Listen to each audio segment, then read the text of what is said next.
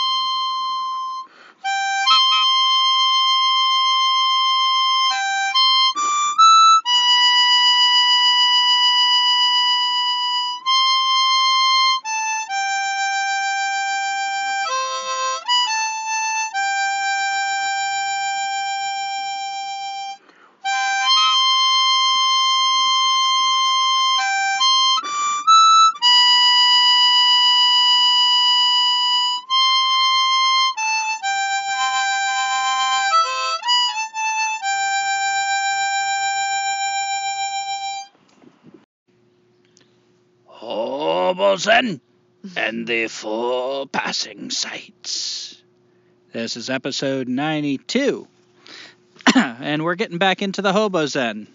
Um, listeners might wonder why um, we, and I in particular, spend so much time talking about Buddhism and Buddha in a, uh, you know, non-religious podcast. Um, and I'll tell you, um, you know, as my philosophy changes, as time passes, as I'm in different moods, um, you know, and I, I go through all these different perspectives, I find that Siddhartha Gautama, the Buddha, is perhaps the only person and definitely one of the very, very few who consistently makes sense to me, um, no matter how I'm viewing the world. Um, and so I keep going back to that. You know, it's kind of like the well I keep dipping back into. Um, all the things he explored, um, all the things he teaches, they make sense consistently to me. Um, even as I question other teachers, you know, I applaud this teacher, and you know, Buddha actually uh, talks about that. You know, praise and blame. You know, how we will condemn one teacher in one moment, and then the very same person um, will put him up on a pedestal the next. And um, I just find that that philosophy really works. Um, part of what the Buddha teaches that I really applaud is the stillness and the quiet. I love that the overall kind of message that comes through is sit down and be quiet, listen, find out for yourself. So many people that we listen to on other podcasts, we read their books, uh, you know, just wherever you're encountering people with messages they're telling you things. They're they're sort of pushing an agenda. They're they're describing one reality. And I love how expansive the Buddha's philosophy is that when he describes reality and there's a invitation that's with it to find out for yourself. Sit down and be quiet and listen and see if this isn't true. If it isn't true, then you'd be a fool to follow it. And I really respect that. Um, and in that stillness, I find in the times that I can sit down and be still, be still in my mind, be still in my speech, be still in my body, those are the times that I tap into a level of reality where miracles become commonplace. I mean, miracles are the engine underneath everything. Everything becomes a miracle. The fact that there's a sun over me is a miracle. The fact that I'm drawing breath and trading it with these trees around me is a miracle. In that stillness, I find a depth that no philosophy encapsulates. And the Buddha even says that. You know, there's so many times in the, the story of the Buddha where people ask him questions and he doesn't give any answer. Uh, notably, one of the more more uh, well-known ones is when people ask him about God. The Buddha never spoke a word for or against God. He remained silent. You know, he he recognized that there there are things that you can't talk about because anything that comes out of your mouth is going to be misleading. Hmm. Um, and to keep paying attention. That silence, the truth changes. If your philosophy is stuck in one place, you think these guys are always bad, but these guys are always good. That doesn't really reflect reality. There have been times in my life, for instance, that the police were definitely the bad guys. And um, there have been other times that I would be fool to ignore that the police were definitely the good guys. They showed up and helped us. Um, as one instance, this, when I'm still and quiet, really reflects the reality that I know. Um, and just paying attention to that changing reality. You know, that's something that comes up again and again too that I really love is not just sit down and be quiet, but pay attention. Pay attention, pay attention, pay attention. That just gets drilled in. Mindfulness. Um, couple of times I think of, you know, and I think I mentioned this in our Hobo Zen podcast, and we talked about a lot of this stuff in that podcast, but we there was so much that I feel like we just went over it so quickly that I wanted to break down parts of this a little bit more and explore them more because there's so much depth to this. Um, I believe I mentioned Shunryu, Shunryu Suzuki, and I know I'm probably butchering that name as I usually do everybody's name, but uh, he's got this quote where he says, "The secret of Zen is just two words: not always so." And at first, that's kind of funny, but when you start really thinking about that, the depth of that statement, not always so, even within the statement, is the deep teaching. Just two words. And, you know, of course, then he goes on to describe it in three words. Already saying this truth is already obsolete. It's incomplete. The moment it comes out of my mouth, the secret is Zen is just two words. Bam! Already I'm misleading you. Hmm. Because the very next three words, not always so, contradict what I just said. It's a beautiful koan. It's a beautiful puzzle. It's a beautiful finger pointing to the moon, if you're familiar with that uh, metaphor in, in Buddhism and Zen. Um, that your truth has to be dynamic. If you pay attention, everything is changing, everything is in flux. There's no static good and bad. There's no good guys and bad guys that are always the good guys and bad guys. There's no idea of who you are or what you're supposed to do that should be fixed. It needs to be changing. Um, an example of that, and this was probably one of the first Zen stories, maybe the first Zen story I encountered that helped me fall in love with this philosophy, was these two monks are taking a walk. And um, in their temple, there's a strict, um, what would I say, rule, I guess, not to touch women. Um, it's considered, you know, if you touch a woman, then you are uh, might might succumb to temptation, desire. It's like a whole avalanche that follows on that, and you're not putting all of your energy into waking up. So there's this rule in place in their temple, and they encounter a woman that's standing next to a river and needs to cross the river, and she's having trouble crossing the river. So, you know, the monks are told, don't touch a woman. And yet, one of the monks picks up the woman, walks her across the river, sets her back down, and they continue on down the road. And they continue in silence. And the other monk is troubled, and eventually he can't contain himself anymore, and he says, why did you pick up that woman? We're not supposed to touch women. You broke one of the rules of our temple. And the other monk turns to him and says, I picked up the woman and I put her down. You're still carrying her. Ooh. And that message, you know, that dynamic, there's so much in that. That's that's one of the things I love that while I keep coming back to Zen is every time I come back, there's another layer. There's the first layer of carrying things aren't just with your hands, they're in your mind as well. How often we carry and so much baggage in our mind. How can we even perceive reality? We're blocked from it because we're carrying so much baggage. It's like being in a room and you can't even see the floor because there's so much crap. And then there's the other um, another layer of truth to that of the dynamic reality. This monk, the wiser monk in the story, recognized that okay, I see the truth. I, I understand the rule of the temple. I follow it most of the time, but this was a different situation, so my truth had to be dynamic. It had to adjust with the changing reality that I'm in. Um,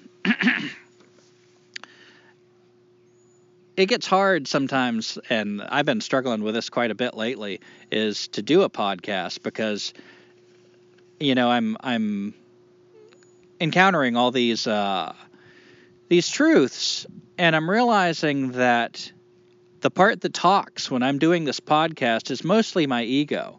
I get really worked up about something. I get really sure about something. I get really down on something. And um, sometimes I catch myself and realize where that's coming from. It's this ego. It's the it's it's it's the part of me that is the, the most true enemy. We've talked about self-importance and uh, you know Don Juan teaching that to Carlos Castaneda as if you're a person of knowledge um, or you're trying to be a person of knowledge, that is your greatest obstacle is your own self-importance. Mm. And all you can do when you talk is tell a lie. Sometimes it can be a helpful lie. It can be a lie that through the lie guides you to find the truth, but the truth is not in the words, the finger pointing to the moon again. So sometimes I get a little, you might say, more aware than others, and it's hard to do a, a podcast episode because I'm like, all I'm going to do is tell lies. I'm just going to lie and lie. I'm going to lie for about an hour, and uh, who's going to listen?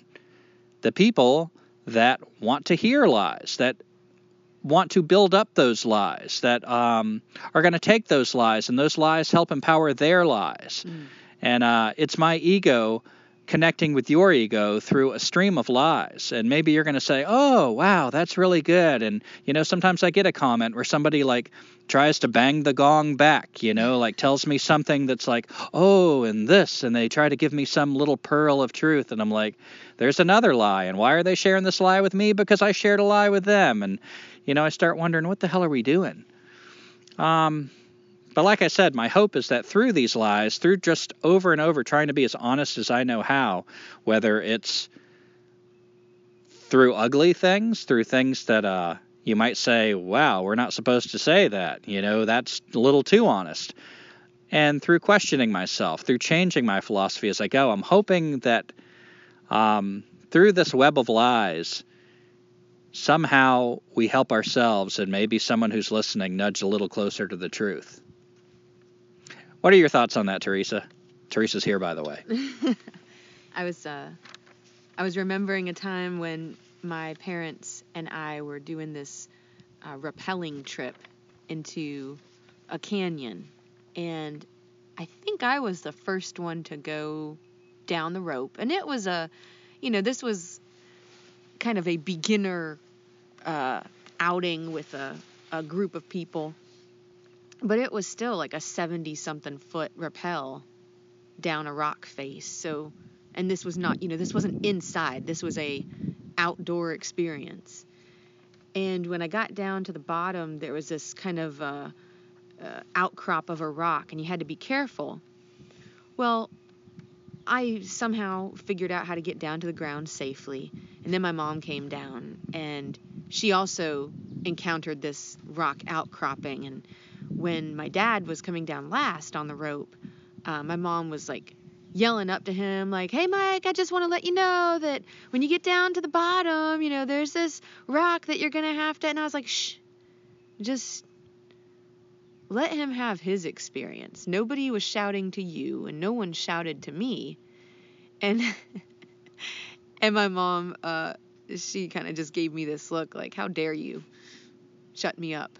Mm. And then of course my dad came down and like knocked his helmeted head on the rock and you know my mom looked at me like see I told you something was going to happen. But it was just, it was just reminding me of what you were saying of like experiencing the truth and not listening to someone else. It's all about the living and the experiencing of it. Yeah. I'm glad you said that. Uh you know, like that is it. You know, we kind of we, we talk to each other and we want to share what we perceive as the truth, and uh, indeed, it is a truth. But there's a danger to that. You know, like you're describing your mom yelling up to your dad. You know, like she's sharing her truth, but the danger is that her truth ends up polluting his truth every time we uh, we're not careful with that, you know, we, we, we risk polluting someone else's truth. Think about how many books you've read, how many podcasts you've listened to, what you've seen on TV, the movies, the music, uh, the the people you've talked to, the school that taught you, we have no idea what our pure, unadulterated truth might be because it's so clouded with other people trying to share their truth. Um, that started affecting the way I taught, you know, when I was working with kids. Um, in the later parts of my teaching is like more and more I realize what I want to do is just kind of create a space for these kids where I get out of the way as much as possible. I minimize how much I, I teach them and invite them to go find out for themselves. And indeed, often they find out things that I would not have taught, that I would have taught them not to. Um, and I learn. I learn more than I teach sometimes. And that's an incredibly humbling thing and I also, you know, it makes me think of my dog too. Often people will try to, uh, you know, direct my dog. Uh, Teresa and I have gotten into a lot of discussions about this because I've had my dog for 11 years, and Teresa's kind of new to interacting with dogs in general, and Sherlock in particular. Uh, I guess you've known him about three years now. Um, and I remember, you know, I, we, we still, you know, like I'll be walking on a path, and Sherlock will kind of explore another path, and Teresa will be tempted to, um, you know, call Sherlock. And unless there's something like another dog up ahead or something that I feel like I need to, you know, pull in the reins, I'm constantly telling people, um, don't don't control my dog. You know, let him explore this. Give him a chance to do wrong so he can learn to do right. And most people remark about what a well-behaved dog Sherlock is, how well he listens. And that is so much because of that, because I gave him a chance to choose, to exercise his power of choice over and over and over, to choose, like, oh, I'm going to follow him, I'm going to look to him for direction. Instead of me constantly begging and demanding and ordering, listen to me, listen to me, listen to me, you know, do exactly what I say over and over.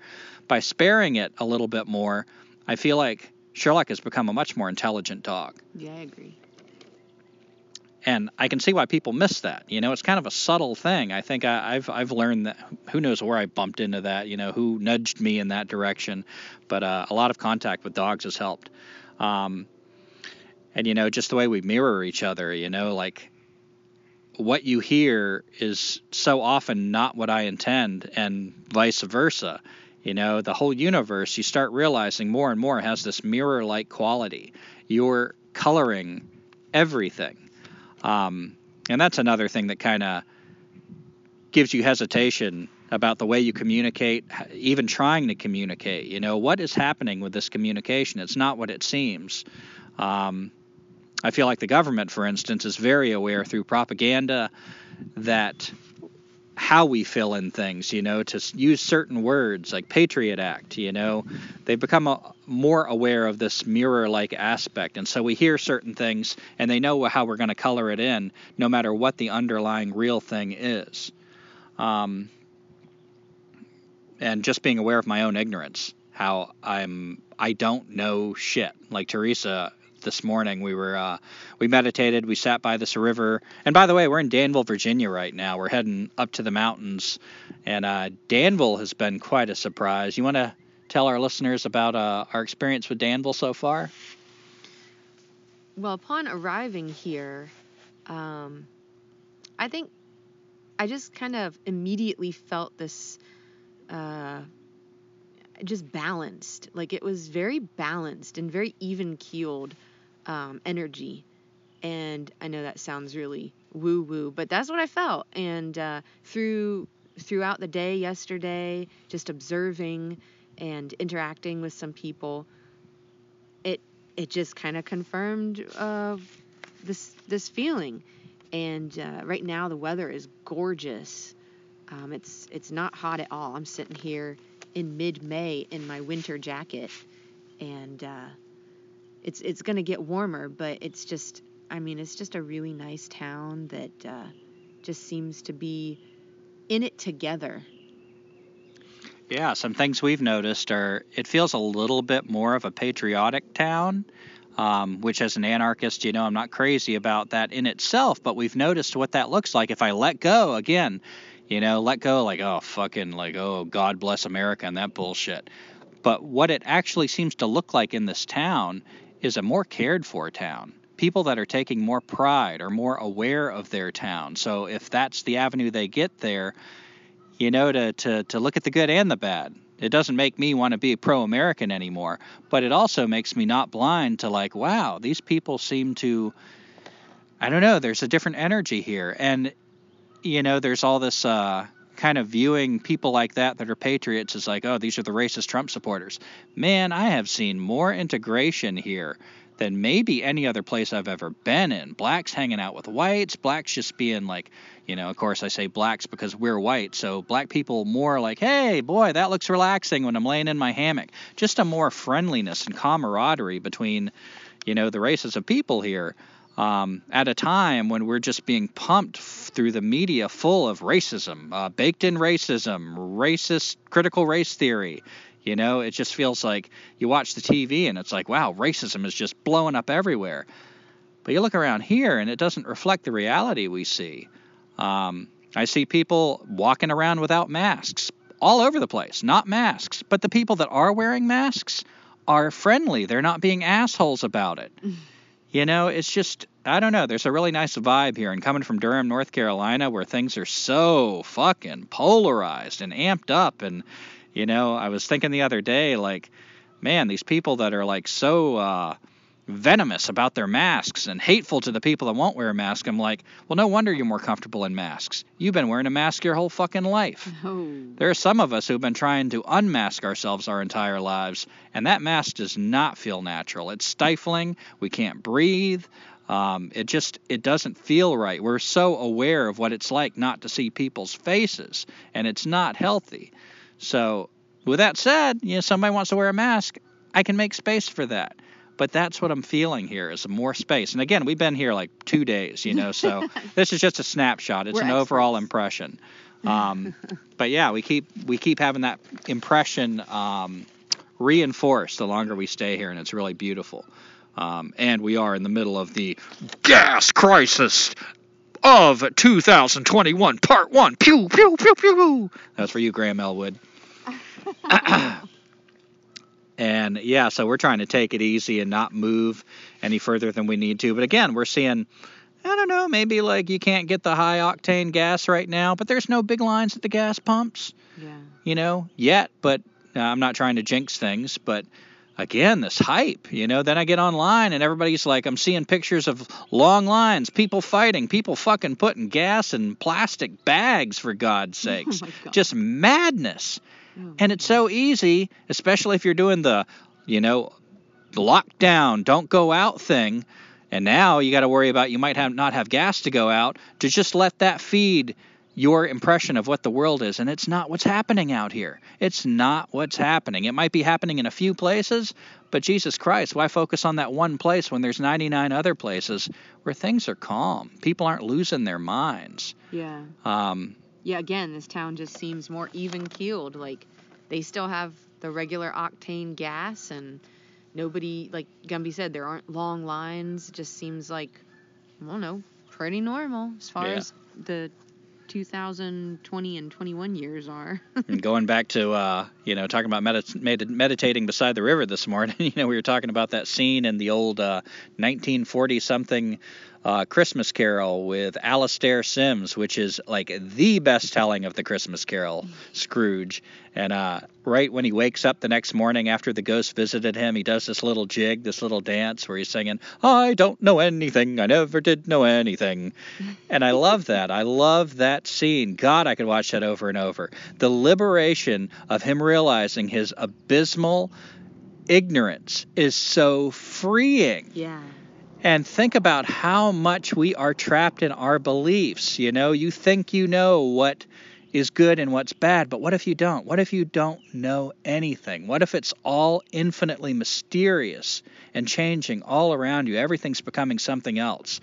Um, God, that little jiggy does, you know, I've felt a taste of that before. Like, wow, it feels so good not to have the burdensome responsibility of thinking I know shit, only to like have to protect it, to have to argue against it with people, to have to defend it, to have to be proven wrong over and over, and to like try to find a way to force it to fit because I can't be wrong. It's got to fit. Yeah, only to surround yourself with people who believe the same things so you don't feel challenged. Yeah, now more than ever with our technology, these little bubbles, this uh, identity politics and everything, just to have to not face our own ignorance, that, that, that feeling that we think would destroy us. But the thing that might get destroyed is our ego. And when that gets destroyed, man, you know, it might feel so good. It might be like a bird taking wing. You know, that bird doesn't have any philosophy, religion, politics. It's just here. It's beautiful. Now, you know, and that, I think about how, well, I wrote down knowledge is a dead end road, but I guess that's pretty redundant. I think we've uh, talked about that and how ignorance is uh, can be a gateway to knowing. You know the difference between knowledge and knowing. Knowledge is something that an ambition that we try to accumulate, and I feel like almost always leads us astray, if not always. Knowing is different from knowledge. Um, to my way of thinking, knowing is what happens when you let it all go and you just are, because you are this universe. There's nothing to learn about the universe. You are the universe. You just no, I feel like we, we get further and further away from that with all of our uh, talking and podcasts, for instance. So here we go. so let's talk. Yeah, let's talk. so just to catch us up on the Buddha story, you know, where we wanted to focus on the four sights for this episode. Um, King Sud- Suddhodana, which is the Buddha's father, Siddhartha Gautama, he'd received a prophecy um, it said that seven of the prophets said, Oh, he's going to be a great king. But one prophet said, I think he's going to be a teacher. So there were two paths laid out before him. One was to be a tremendous king, like a king that would be known like, you know, I imagine like uh, Alexander the Great, somebody that would change history, that would form new countries, that would, you know, be a king of kings, or a teacher. And the teacher is somebody who might do crazy crap, who might have a really hard life, who might be sacrificed at the stake. The teacher has a very uncertain path, is often extremely unpopular in their life, is misunderstood.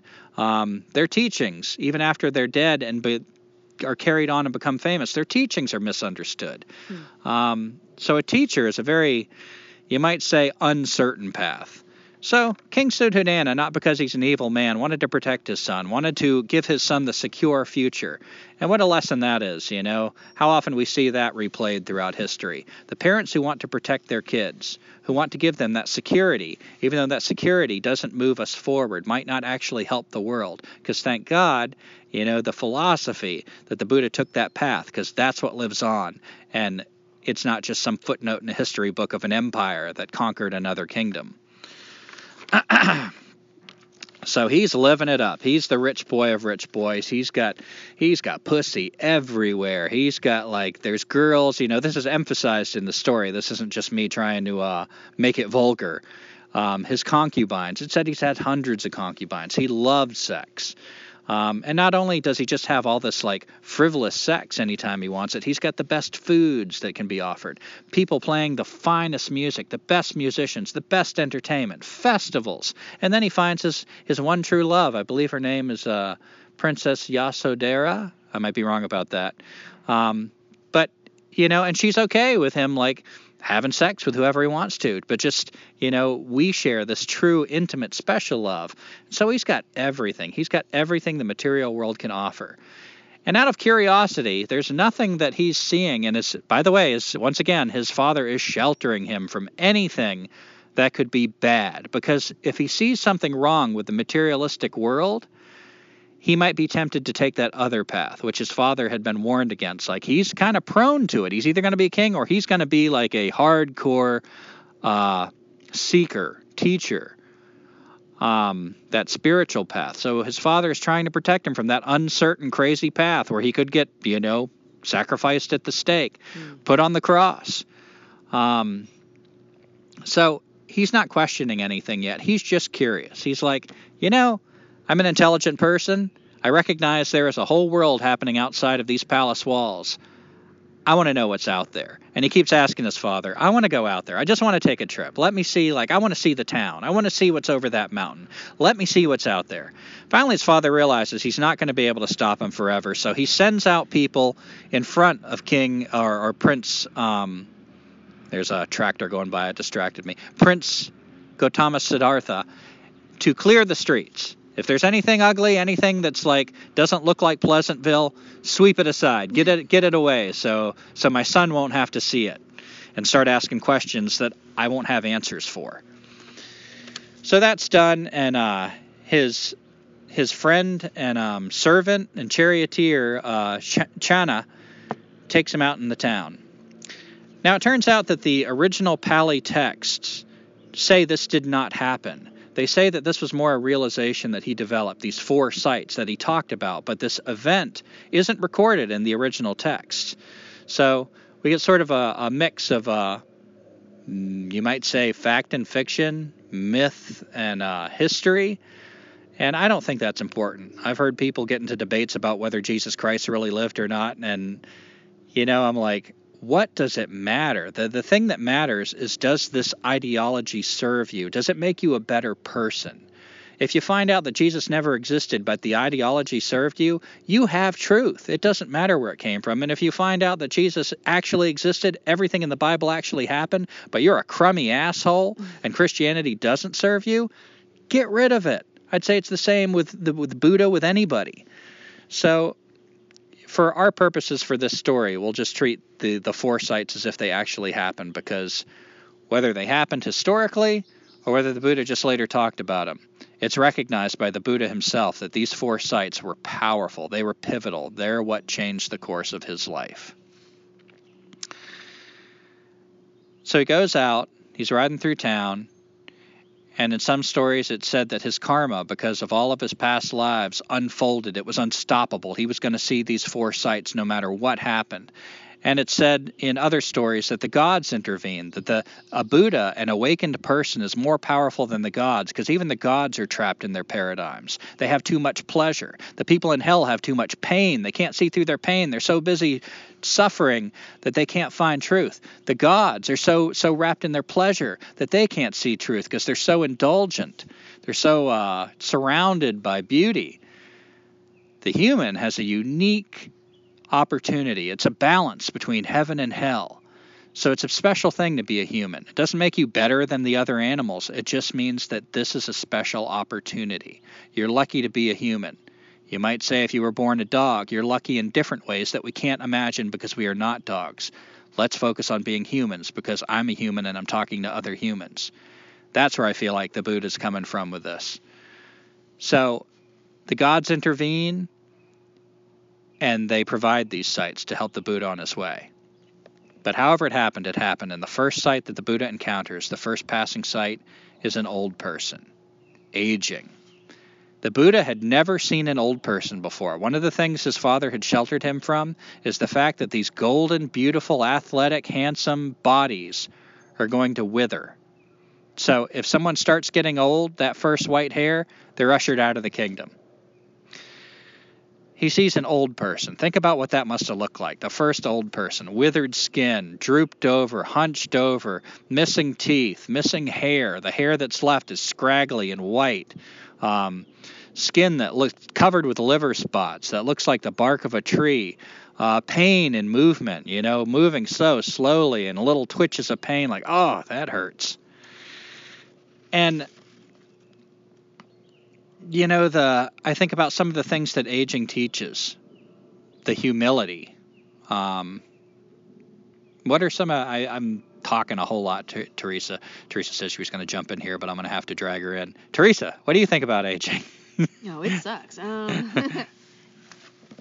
I mean, having just visited with my grandpa for the last time, um, it was even jarring for me to see how bad aging can can get. And that's not to say that aging is a bad thing in and of itself, but just like Siddhartha, I- have been thinking about these four sights and it seems kind of fanciful. It seems like, oh yeah, of course his father could shield him from this, but really I feel like I'm also shielded from it and maybe all of us are shielded from it in in some way maybe more some more than others.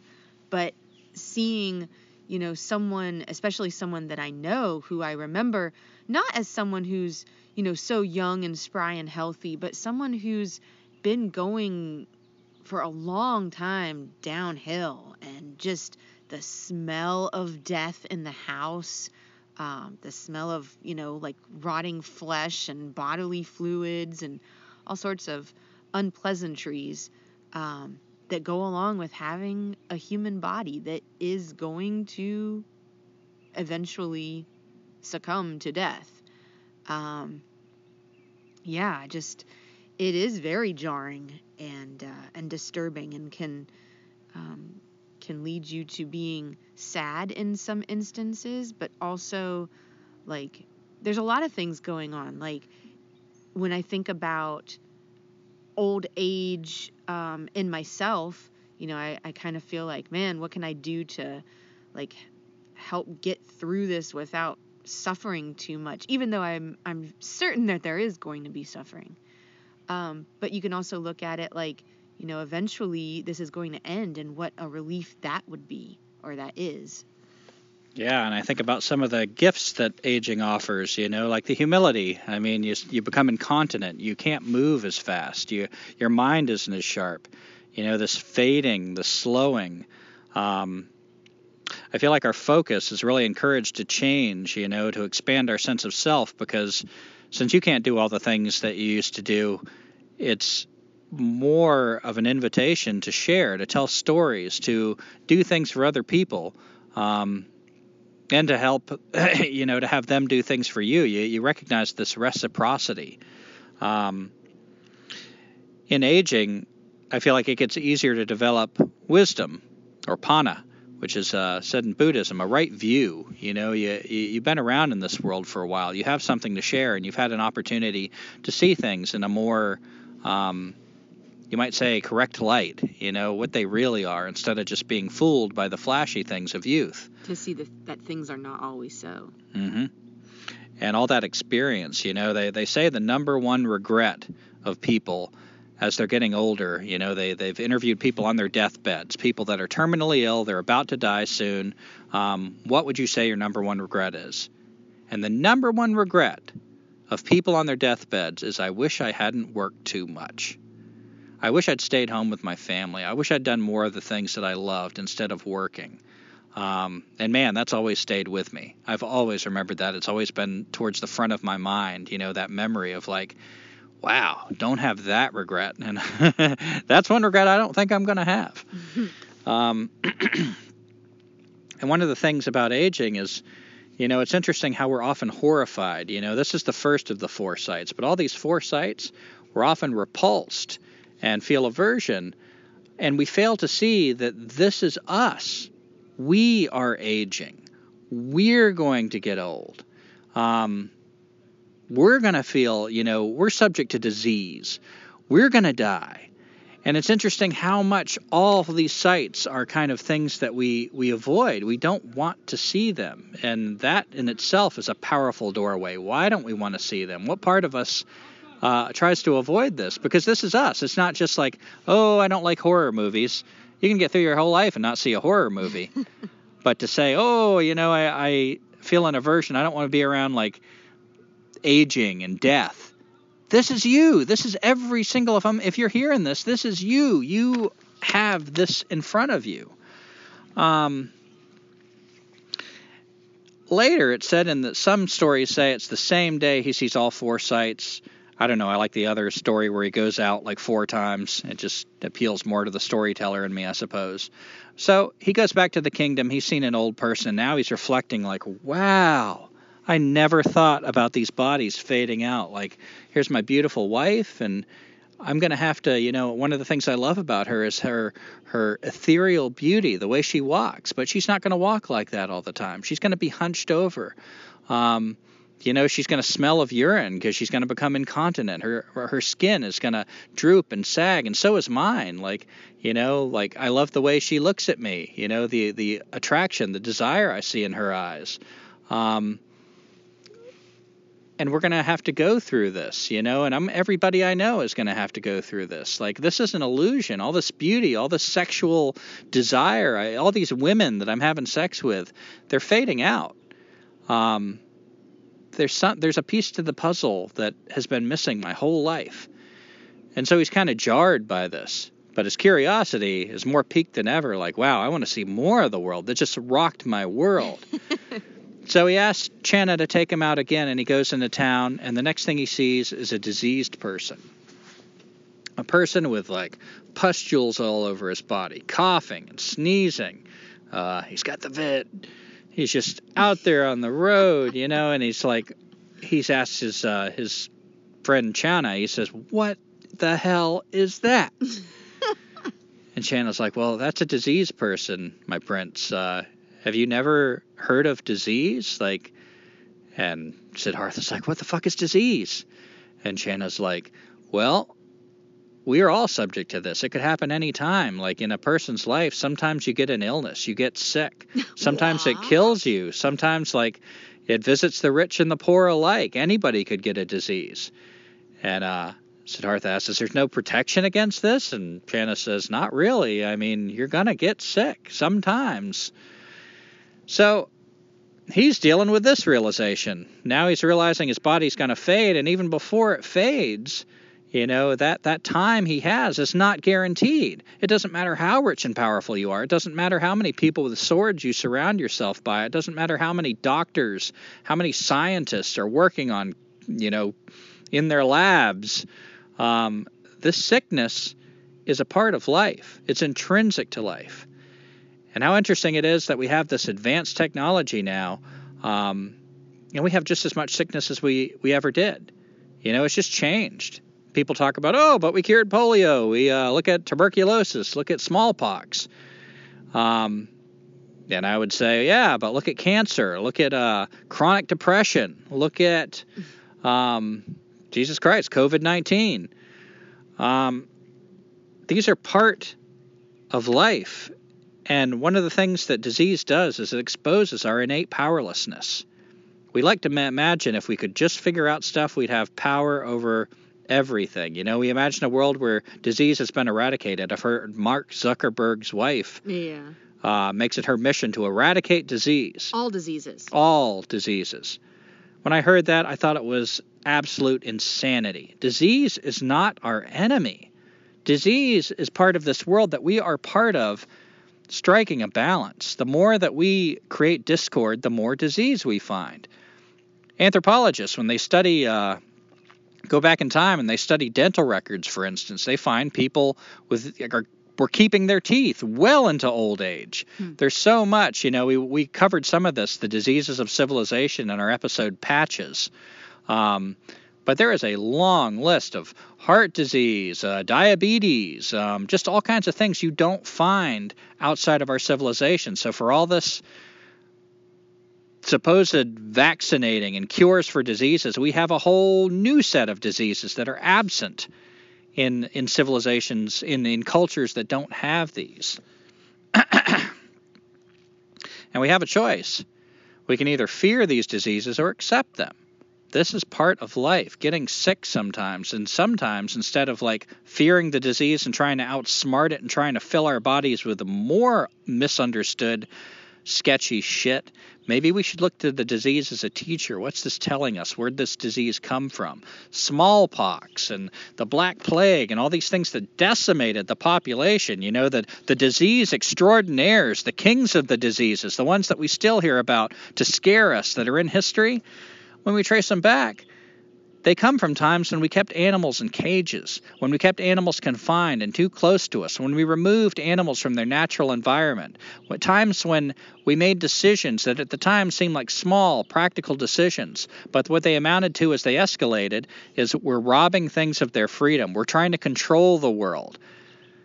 Guess what? The human population, human population has been growing well before um, since it started, basically, well before the 10,000 years of our civilization, it was just growing very, very slowly. What this tells us is the human has been a successful animal.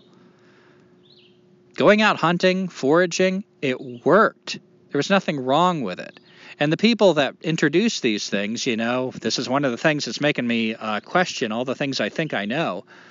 You can't even look at them as bad guys as I was uh, talking with Teresa at one time, and jump in here, Teresa, I, want, I will. is uh, is I'm losing my voice. Is that you know like I think about if society collapses and somebody comes up with, for instance, I know that agriculture, it's not just totalitarian agriculture on a large scale. Any kind of agriculture, the way you keep it going is to take nutrients from another place, compost. Um, Native Americans used fish, you know, to add nutrients to the soil. Because if you're growing a garden, agriculture of any kind, you're robbing the soil of nutrients. You've got to replenish it from somewhere. And where do you get those nutrients? You have to steal it from somewhere else.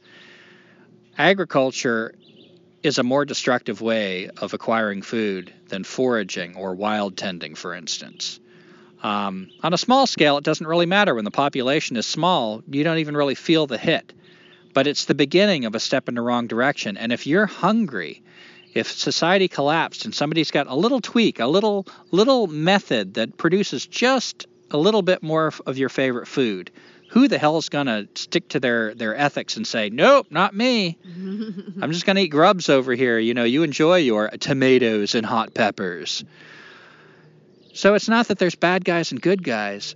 It's an overall view that just kind of led us astray. I'm not sure why. What led us astray? We've had a lot of conversations about this. Like, what the hell made people start practicing agriculture? And I've heard all kinds of views, and uh, I don't think any of them really got to the heart of it. But these diseases, you know, they, they spin out from this wrong way of living.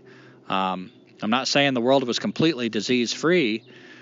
Viruses and bacteria have been with us since the beginning. Viruses helped mold us. We, we are the, the animals we are largely in part because of viruses. They've been no small engines in evolution, um, selection. And our bodies are composed in large part of bacteria. Part of what you're speaking of when you say I, me, or, you know, in this uh, new pronoun dictionary, whatever damn pronoun you want to uh, apply to yourself. Prince South. Yeah. You're describing partly bacteria. That's partly in that little circle you're calling you. I was just going to say, along with all of these sights, the old age and disease, and you're going to talk about death, um, that if I think about disease, which just recently I had my bout of whatever I had. A fart. Yeah, right. Um, the doctor actually said it was a fart, so that's not just me being mean. Yeah, but it wasn't. Um, so yeah, it makes me really appreciate the days when I'm not feeling bad, when I'm not having a dis-ease, when I'm not sick, when I'm feeling well and I'm feeling healthy, as healthy as I can be. And the same with, you know, old age for that matter. Like, I'm never going to be younger than I am right now. So I should rejoice in that. We were talking this morning about how I just was feeling like crap because I'm getting older. But honestly, I should feel in this moment the joy of being so young and not having all of those things to worry about that, that are coming. Yeah, I had a friend on Facebook one time that was saying something. I, I can't remember. She was saying like how she felt ugly and she wished she looked the way she did 10 years ago. And uh, you know, I told her something that seemed like an offhand comment at the time, but every now and then something comes out of my mouth and I'm like, man, I don't know where that came from, but I nailed it, mm. you know? and a lot of times it's accidental. But I told her, well, imagine how you're going to feel 10 years from now. Because 10 years from now, you're going to think, man, I wish I was like, you know, how I was 10 years ago. And that person 10 years ago is this person right now. and that, maybe I read it somewhere, wherever I borrowed it from, um, is powerful, you know? Like, we're getting older. Like, if you feel old, you're probably, it's, it's, you're focusing on the past. But equally, you could turn that upside down and use it as a very empowering thing. Right now, you're the oldest you've ever been, but you're also the youngest you're ever going to be. Right. Yeah, I'll just, I'll just say one more thing. Just going back to that thought of it seems ridiculous that you'd, you know, be Siddhartha, who was, what, 29 or something at the time of this story? Yeah, he actually was 29 when he uh, saw these visions, and these visions are what prompted him to go forth from the kingdom. And you never have seen someone who was sick or had a disease. But I mean, look at our culture. We are almost to the point when I say our culture, I'm I'm speaking just like in generalizations. it's like we are not allowing any diseases to exist, like Mark Zuckerberg's wife, you know, whatever. Um, so it doesn't, to me, it doesn't seem like that big of a stretch to think about this story in terms of how we are right now in our culture. That's it. Yeah. And, you know, sickness can be an opportunity, uh, you know, an invitation to stop, you know, to change, um, an interruption. There's this movie I love, one of my favorite movies called Ink. And uh, it's a really complicated storyline. I'm not going to use our time to go into depth here. But anyway, there's these spirits from the afterlife, you might say. I'm oversimplifying this. But they're trying to intervene in this man's path who's become very selfish, who's uh, kind of leaving his daughter to die, basically. And his daughter needs help. And um, there's this one character, speaking of disease, that, uh, you know, he creates the situation. I think he's called the Pathfinder, and um, so it's hard for the spirits to intervene in a light, a person who's alive's path. But he brings out this box, and he cranks on this little thing, and all it does is create one little breeze, and it blows a dollar out of this guy's hand, and somebody notices the dollar and bends over, who trips a person behind them, and flowers fall out that they were carrying, which makes, you know, this chain of events until eventually it leads to this person crashing their car right into the side of this guy's car. And uh, I'll never forget what the guy, the Pathfinder, said. He's like, sometimes scars are good. Sometimes you got to shake the shit out of them. And I love that. That's so true. That's what I think about with disease. Sometimes this thing interrupts your path. You're just going along, you feel like, oh, you know, you're not really exploring anything. You don't take, you're like Siddhartha. You're not really questioning anything. It's just, you know, walking through clueless, and something takes you down. Suddenly you feel so small and fragile. Suddenly you're stopped. You were saving up that money for that vacation, and now you can't even work. And now you got to worry about, oh, Jesus Christ, I can't go to work. You know, something interrupts you. This is a life changing moment, or the opportunity is there for it to be. You're getting the shit shook out of you. Everything you thought just got turned upside down. That body that you were taking for granted yesterday, oh, I've experienced this myself. When I had my gallbladder taken out, I used to get horrible stomach aches. And one of the things that like made a big impression on me with these stomach aches is I'd be up all night rocking back and forth. Pain, pain, pain. I can't sleep. Oh Jesus Christ. Oh man, what what will bring relief? And sometimes it would just suddenly go away. Looking back, I didn't know what it was, but looking back, I think maybe the gallstone had passed through. And suddenly, the absence of pain was better than any drug. Mm-hmm. It was incredible. I just took it for granted. Before the pain was there, I didn't think I was feeling good. I might have been focused on like some kind of shit happening on the other side of the world ruining my day. But because the pain, the dis-ease visited me and then went away, for a moment I was cleansed. I was baptized. I was I had new eyes, just the absence of pain. I'm not focused on anything but oh my god, I don't need anything else. This moment is perfect. I don't have that gallstone fucking with me. So these these diseases, you know, instead of like clinics and trying to move heaven and earth and fucking pulling uh, cells out of unborn babies and slicing open sharks and putting jellyfish in a blender and you know fucking giving mice cancer and all this wicked crazy shit we do to fight disease as if it's the ultimate enemy. Is there no recognition of the times that have visited all of us when disease whether you took the opportunity or not was a cr- incredible teacher? Yeah, I was just reading in the in this book we have that's a, a collection of questions that Osho was answering, and the name of the book is Fear, Understanding and Accepting the Insecurities of Life. And he basically says the same thing like, pain is a part of life. There's psychological pain, which you can deal with, but physical pain is there, and you can use it to bring yourself back into the moment, like you said. hmm And even fevers, you know, I've had times when I had a bad fever and I, I I slipped sideways into another reality. I couldn't distinguish dream from reality, and uh, these visions, you know, it was like taking a hallucinogen. It made me question what reality was. There's power there in this this disease, and uh, You know, they may be trying to lead us back to something, these diseases that we think are our enemy. But going back to the Buddha, you know, he saw that and he's now he's rocked. He realizes all this control and power that he's been taught that he has, you know, before before that vision, that sight, it was like, you know, I want goat. made in my favorite way. Bring it to me. Everything was at his whim. I want a different I, I love diversity, so I want a different woman for every day of the week. He's got it. Snap of his fingers. He's Prince Siddhartha. He's got everything he wants. For the first time he realizes, holy shit, I am not in control. Mm. He feels the insecurity, which is one of the powerful essence of disease. I'll try to drink some water, but yeah, you got anything to I don't have much else to say about that.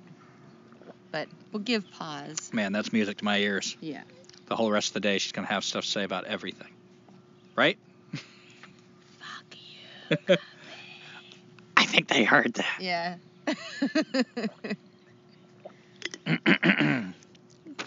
Fuck you is our little way of saying I love you. yeah.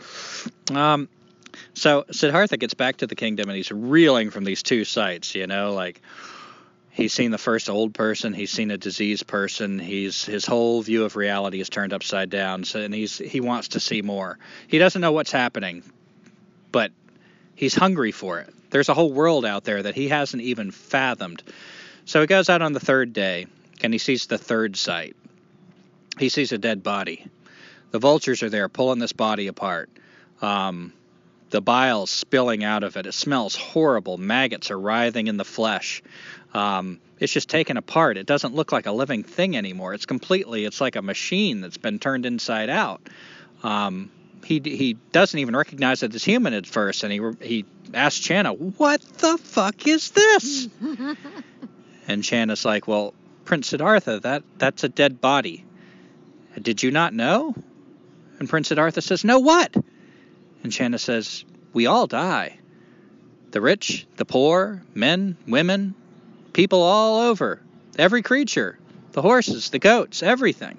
Everything has its turn and then dies. Siddhartha had never considered before. Jesus Christ, you mean this doesn't last forever? And he goes home and he thinks about that. And how interesting death is. Um, I think about the way our bodies rot, you know, and this also applies to aging somewhat. But one of the, the things I thought about when I thought about what's the teaching of death is it reminds us that we are and always have been made of the world. I think that's one of the disturbing things about seeing a dead body is it doesn't look human anymore. Suddenly it looks like something out on the landscape. It looks like wetness. It looks like meat. It looks like food for vultures and worms. It looks like all the things that we didn't think we were. Hmm. It reminds us that those bones and everything are actually made of this world. They're not just some special thing that got dropped down from a spaceship from a realm in heaven. They're made of this world. And it reminds us that the world is made of us. This whole world, this ground we're walking on, is full of our ancestors, our dead bodies. They've gone back. They've fed the vultures who then died and added nutrients to the soil. The water that dripped out through the bile of these, these rotting corpses, you know, that water got cleansed and through the water cycle added to the rivers. The world is made of us, and we are made of the world. And there's a beauty to that, but if we're not ready for that truth, and you might think you're ready for that truth, you might want to read it in a little poem and it sounds really pretty. But to really look at a dead body, that's sobering. That's a disturbing truth. It's not the way most of us really want to think of ourselves. you know, in our, our egos, we fear these aspects of life, and it is our ego. That's the part that, that that fears this, and we are taught to fear these things. We're not in a culture, especially our culture. I mean, any culture I feel like struggles with these things. These are gateways that you have to kind of wrap your mind around. They're big deals. That's part of the human experience. Our culture in particular, I feel like has really inflated the fear of these. Why? Where do we learn this fear from? Well, our parents partly teach it to us, our churches teach it to us, our schools teach it to us, but where do they get it from? The people that control us. One thing I've learned about propaganda and government is the best way to control people is through fear. Mm-hmm. And what are we talking about with these four sights, the three sights we've mentioned so far? These are the things we fear the most. We fear death, we fear getting old, and we fear disease. And can't we see it right now in the pandemic how that fear can be so easily exploited to lead people to do pretty much anything you want them to do if you can tap that vein of fear. But there is another way of looking at these things. We don't have to fear these things. Here, you want a break? yes, please. All right, this is from that book I mentioned, uh, the book from Osho. He says, Everything returns to its original source, has to return to its original source. If you understand life, then you understand death also. Life is a forgetfulness of the original source, and death death is again a remembrance. Life is going away from the original source, but death is coming back home. Death is not ugly. Death is beautiful. But death is beautiful only for those who have lived their life unhindered, uninhibited, unsuppressed. Death is beautiful only for those who have lived their life beautifully, who have not been afraid to live, who have been courageous enough to live, who loved, who danced, who celebrated. Death becomes the ultimate celebration if your life is a celebration. hmm I like that. Yeah, and uh, you know, in line with that, you know, looking for the lessons of death. I think of uh, I've mentioned broken glass Zen. I believe I mentioned that in Hobo Zen. Um, but broken glass Zen is basically that you realize the fate of every glass is to break eventually. Every glass in the world that you've ever encountered, one day it's going to break. There's no, no such thing as an eternal anything, including a, a glass. So, broken glass Zen is a reminder that this is true to, of all things. Your car will one day break down. Your body will one day stop. Your heart is one day going to stop. Guaranteed. Your kid's heart is one day going to stop. Your parents' heart is one day going to stop. Absolutely 100%. How many things in life that we hear through politics, whatever, are 100% absolutely undebatable true? It's kind of exciting to look at things that are absolutely true and a little scary. So, Broken Glass Zen reminds you if that's true, then you just got another day above ground. You're complaining about your bad back, you got a backache, you just had another day above ground. Uh, you're worried about gas prices, the gas running out? Are you dead? You just had another day above ground. You're not dead yet. It's a good day. You know, I've heard this like that broken glass Zen. I've heard it said colloquially, you know, and I'm kind of using that colloquial term is, yeah, another day above ground. You know, that's some of that old fashioned wisdom right there. That's broken glass Zen. That's somebody recognizing, like, another day above ground is a good day. I ain't dead yet. That is something that's so offhand that it can just sound like, haha, you know, that's a cute little, yeah. But it's deep. It's really deep.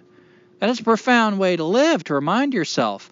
That person you're hanging out with, you know, Teresa and I bicker all the time. Hell, we bicker on this podcast. Mhm. But the truth is, we're not going to be around each other forever. Our paths might lead to a different place. One of us might die. One of us is going to die. And whether we're around each other or not, who knows? Sherlock, you know, he's going to die one day, et cetera, et cetera. The van. What a beautifully fortunate day this is so far that Teresa and I still are sharing the space, our friendship, our relationship. That Sherlock is still with us, even though he left a little shit kiss from his asshole on the blanket this morning. And I was not happy about that. The van is still running. You know, I get anxiety sometimes. Like, what if the van breaks down in a place I'm not, you know, cool being? But right now, I got every reason to believe because it was running fine this morning. It's going to crank up again. You know, what a good day this is. And it's like that that gallbladder thing again. Just when the pain subsides, suddenly I realize what I took for granted is perfect. it's beautiful. This is part of the power of death. Death is a powerful lesson. And King Suddhodana in sheltering Siddhartha from the, the frightening, ugly, scary parts of death, he also denied him this powerful teacher, the specialness of life. Mm-hmm. Siddhartha, even though it was enjoyable and he was enjoying his life, he was also, I would imagine, taking it for granted. Oh, there's always dancing women. There's always the finest food. And not have, being, being denied anything, he was also denied the profound specialness, the miracle of things, because that kind of appreciation is not all about the, you know, you first hear about the four sights, at least, you know, this is the way I heard them. Whoa, aging, disease, death. These are ugly things. Ugh. He got scared away from the kingdom. It's not just that, it's that death, aging, and disease are all incredible teachers. Mm-hmm. He didn't know how miraculous his life was. It was like he was playing a video game. It's like he was on autopilot. He had never asked profound questions. He didn't just run from the kingdom through fear. He ran from the kingdom because he wanted something that mattered. He was running towards something. And it's interesting also when I think about death how even now, 2,500 years later, death is still the biggest mystery mystery of life. Still, you can ask anybody, what do you think happens to you when you die? And they don't look at you like you're an idiot. Because nobody knows. It's a valid question. We all know. That's a good fucking question. What do you think happens to you when you die? You can ask that to anybody, any crowd. They'll have an answer, and they're not just going to look at you like, well, that's stupid. You know, they understand, I don't know, but here's what I think. Mm-hmm.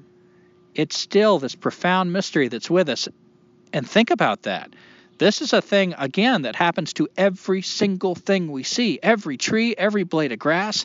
It stops, and we have no idea what this is.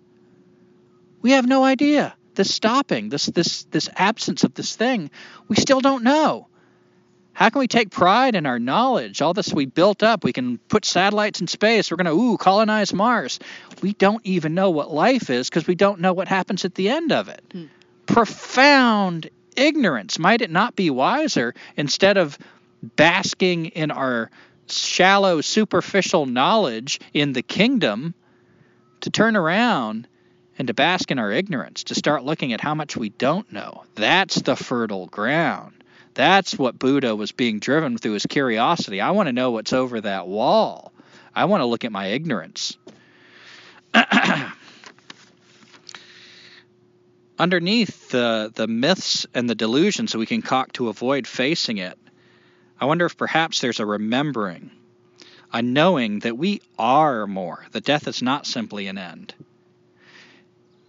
You know, and what I mean by that, isn't it isn't it interesting that we still are all not all of us, but some of us so convinced that there is something on the underside, other side of death, of life. I wonder if there's a part of us that knows we're bigger than what we've been taught. We can't even wrap our minds around what we mean by that, but there's a part of us that knows something continues. This birth and this death is not the whole story. I wonder if that's what drives, even in this culture of science, of things being so pragmatic, that so many of those people, even scientists sometimes, believe in some kind of afterlife, want to study the afterlife, even though there's no real, you know, it'd be so easy to dismiss it and just for all of us to agree, oh, yeah, you die. That's it. That's the end of the story. I wonder how much of that is avoidance, and I wonder how much of that is a remembrance. You know what I mean?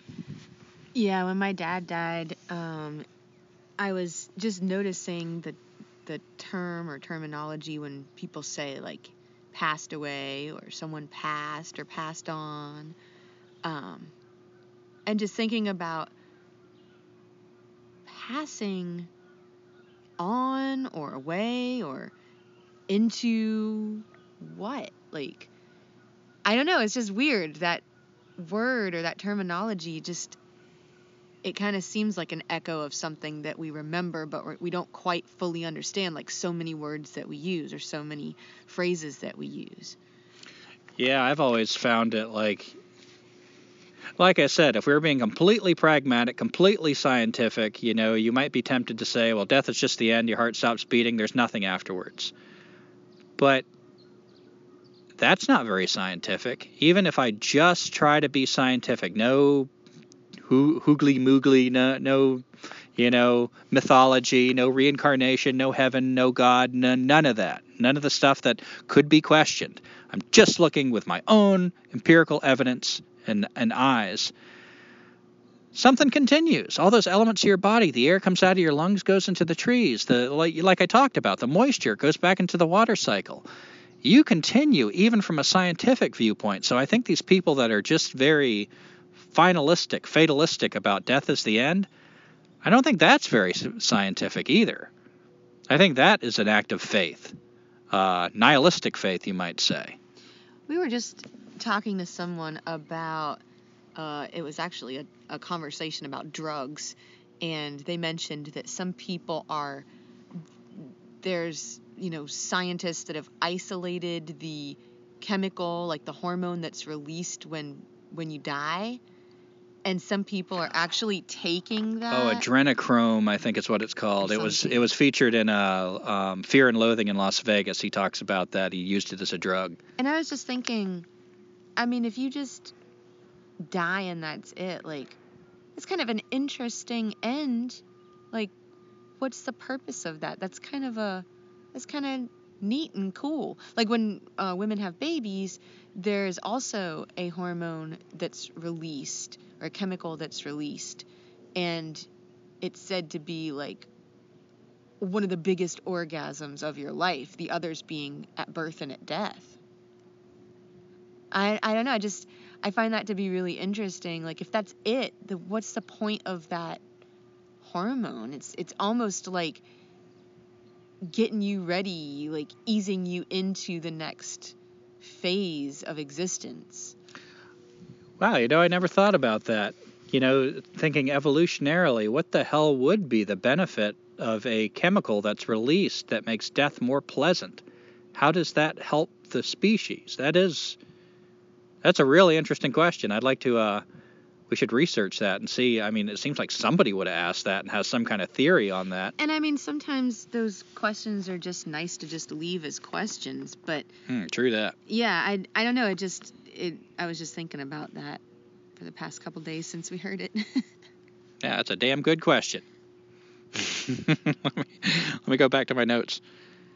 Oh, and building on like when you were reading that thing from Osho, um, it, it reminded me of what Don Juan says about death. Um, and I, I get this wrong, but it's something to the effect of death is the only wise advisor that we have.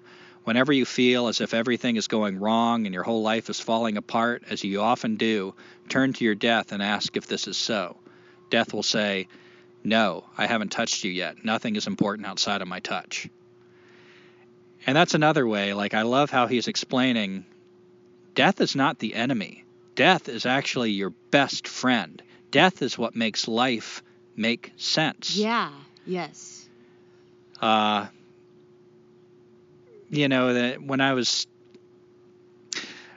I still have social anxiety, but when it was really crippling, some of the ways I'd get through my day, some of the only things that would help me um, was one of the things was reflecting on that, and I thought about, you know, what if, what if I don't worry about like death just annihilating me, you know, what if I uh, accept death as a as a guide and use that as a guide. What does that guide me to? And one of the things it guided me to, that's also something uh, Don Juan taught in the, the Carlos Castaneda books, is the last battle. What if this is my last mark on earth? What if death is going to tap my shoulder at any minute?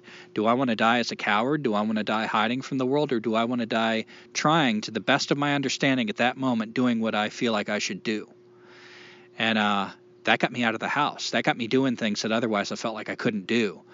And that was my. Uh, that was my experience, I think, most with death really being an advisor, really guiding me when nothing else would, that death helped me. Um, but yeah, death is, is such a profound teacher to know. So, you know, the Buddha, he's now seen a dead body. He returns to the kingdom, and holy shit. Hmm.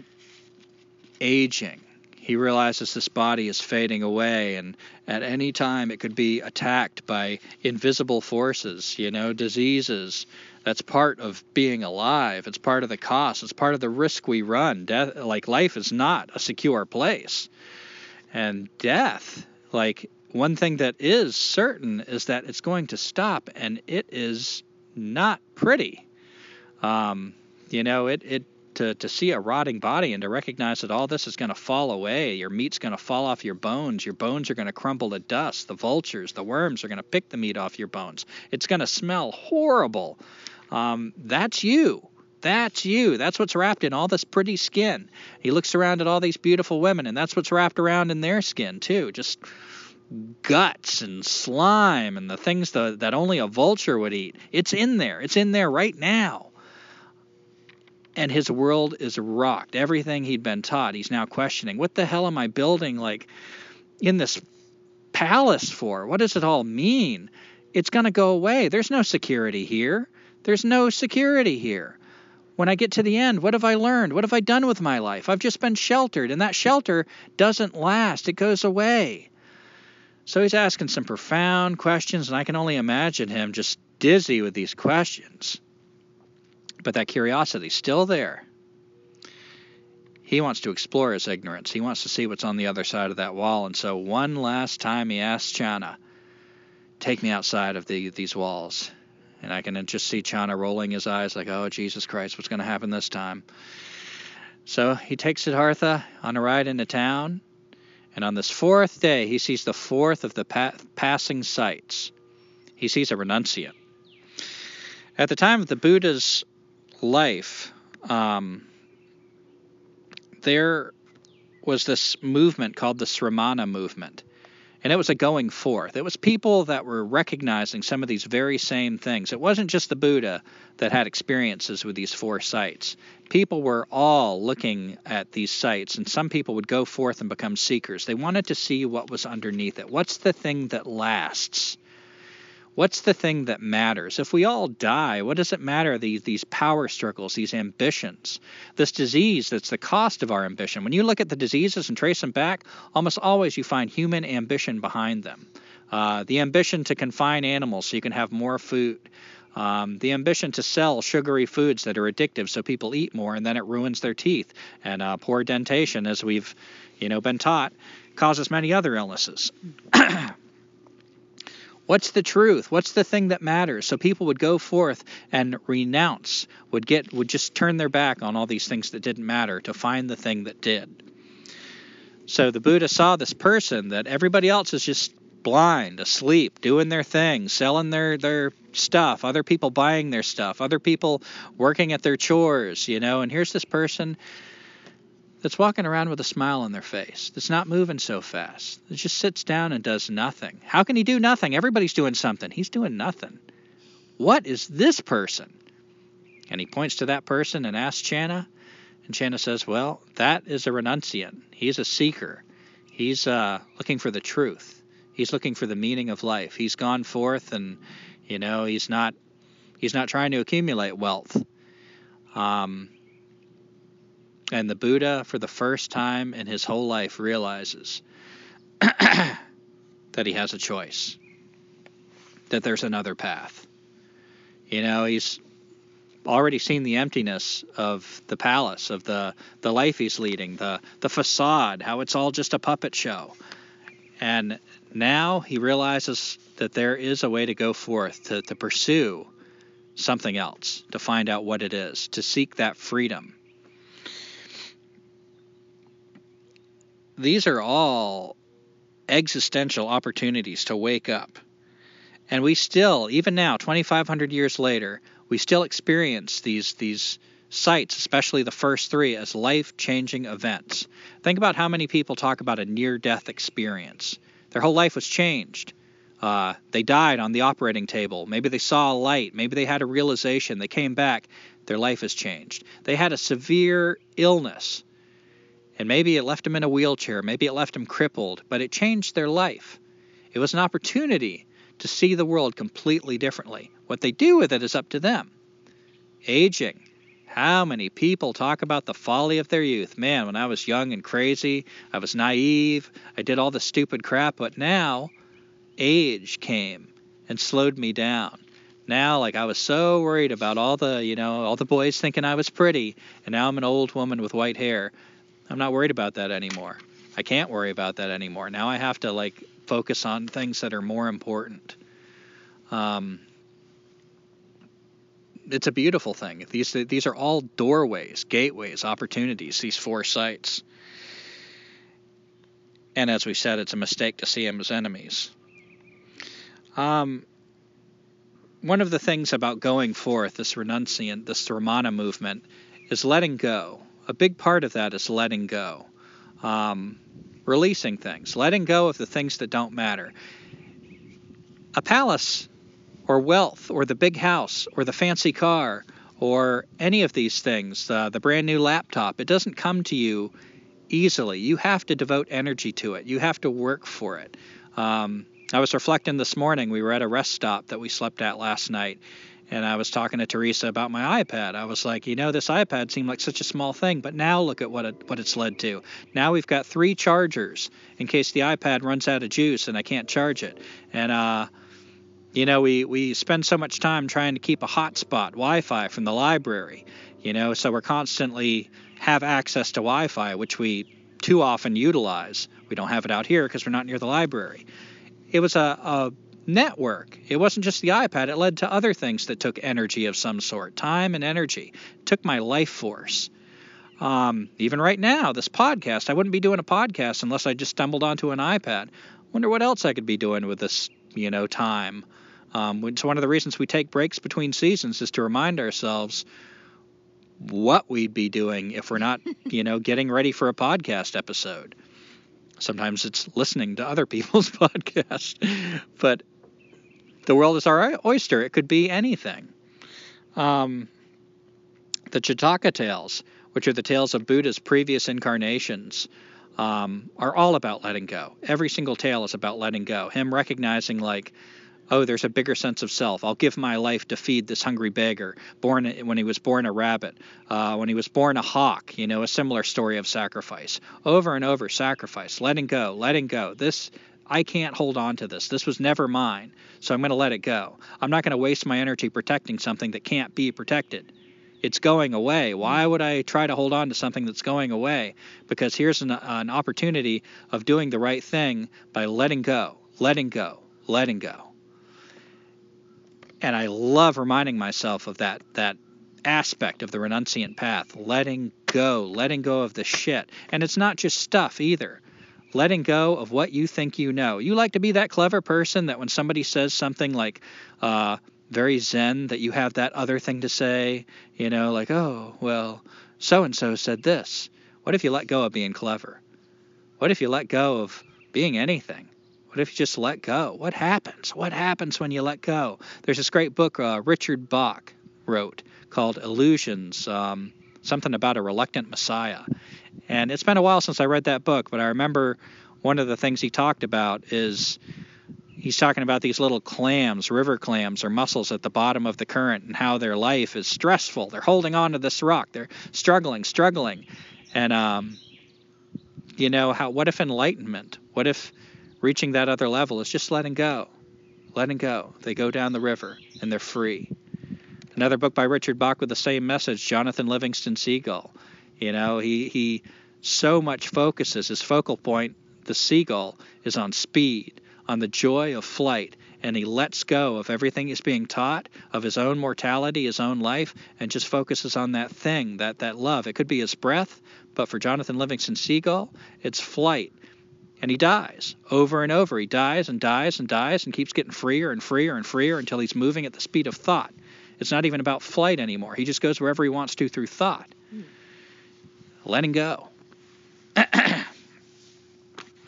There's this other great uh, Zen story that I encountered that was uh, talking about a, a monk who was about to achieve enlightenment. He was on his deathbed and he was passing away, and this was his final birth. He had was not attached to anything anymore.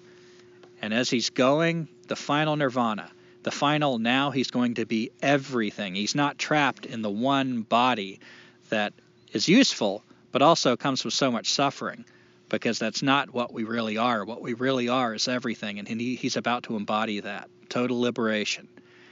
But as he's passing away, he has this one fleeting memory of how beautiful this deer was he saw one day in a glen and he falls back and is reborn as a deer. oh no. And I love that story because it's so innocuous. It's not like an attachment, a greedy thing. It's just the merest little feather tickle of an attachment of like, what a beautiful memory that was. And even that was too much attachment to be absolutely free. Wow. Can you imagine being that unattached to see the beautiful deer in the meadow and never to have that memory cross your mind again because that memory, it seems so innocent, but isn't it at the expense of whatever's now happening? That is one of those, like so many Zen stories, that's just so simple and so deep, so beautiful. Teresa and I both happen to be reading Osho books right now. I'm reading a different one. It's something about uh, The Sufis. the Sufis, yeah. And I happen to, as I'm getting ready for this podcast, read a part where he's kind of questioning um, renunciation. He's critical of renunciation, and um, I like his what he says about why he's critical. Um, he says, "What do we mean by renunciation? Aren't we separating the external from the internal? Um, to renounce something is to renounce a part of ourselves." because it's all us. And I felt that sometimes when I'm sitting meditating, you know, like things will happen outside of my body that are distractions, something will pass through my mind that's a distraction, and I'll notice how it feels exactly the same. I'll feel that thinning of the veil between the internal and the external, and I see what he's getting at. You know, that renunciation, you got to be careful what you mean by that. Because if it's all outside things like um, money, if we live in this world that is so ruled by capitalism, part of what we are is money. It's happening, it's part of our world. What do we mean by renunciation? And I don't say that as a I have an answer to it. It's just a really interesting thought, something to consider. Because if we are really after our true selves, you know, all the totality totality of what we are, we got to be careful of what we mean by turning away from something. Because when we turn away from something, we're not facing something, and that is not the path to, to truth. I just happened to have my little notebook from years and years ago when I went to a talk, which, you know, we were talking in the beginning about um, being aware that, you know, just listening to other people's messages and parroting back the information, not experiencing and living and learning for yourself is, well, is what it is. but this just, um, when you were talking, this is right in front of me. So the woman who was giving the talk, she was, um, this was a talk about depression. And so she was talking about um, depression being a buildup of aversion. Um, and that stress and depression is a buildup of yearning and not getting. So this buildup of aversion, instead of resisting the aversion. We should greet that aversion and not turn away from it. So you were just talking about like turning away and renunciation. So I just thought I'd throw that in there and ask, you know, if you have any thoughts on that. Oh, it jogged my memory. I'm I'm losing it. Uh, yeah. Well, I just posted something on Facebook that was a quote by Thich Nhat Hanh that kind of reminded me of that, where he's saying we need to take all aspects of ourselves, you know, the irritation and the reflection, the calmness and the annoyance, and accept them all with love because they're all parts of ourselves. Mm-hmm. You know, like when he plants a mustard plant, um, it's just as important as when he eats a tangerine, when he does anything, when he washes his hands or washes a dish. It's like washing the baby Buddha or the baby Jesus, mm-hmm. you know. And I feel like it, that's kind of the same thing that Osho's getting at, and what you just said is to accept it all. I feel like, you know, when I take that all into account, my thought now, and again, you know, even my views, I recognize change as they should. So this might not be my thought later. But what renunciation then becomes to me is a redirection of energy. It's not that I'm trying to turn away from something, it's that I'm not trying to pursue things that don't matter. In other words, it's not an aversion to money Like, for instance, we've talked about this actually. Should we accept money when people offer us money? We're backpacking. We just got back from a four night backpacking trip, and as usual, without asking, people offer us money. We made a total of $70. dollars And so we have some discussions about that. Like, should we be freegan? Should we absolutely turn away from money? And, um, you know, I feel like this is kind of addresses that, that that would be an aversion to money. That money is part of us. Now, should we seek to hoard money? That's the problem. I think Mhm. that's what we're renouncing is a false path. Mm-hmm. Does that make sense? Like a buildup, like she was saying in her her her talk, a buildup of aversion. So it's not so much that we don't in in this example that we don't accept the money. It's just that if we were to change our whole way of looking at it and hoard it, it becomes more and more of a problem. Just like the buildup of aversions becomes depression and leads to stress and other Mhm. things. Yeah, and there's oh another thing you're talking about aversion a lot. Um, you know, Teresa and I have been talking.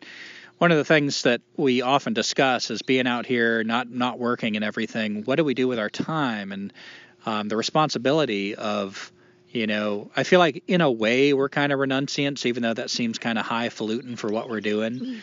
um, but we are trying to renounce things that didn't matter to us. You know, it wasn't like, oh, I, you know, just, well, sometimes it is like, I hate work, you know, an aversion to work.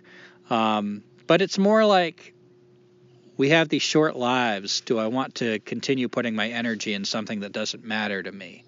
Which I feel like is more the heart of a renunciant.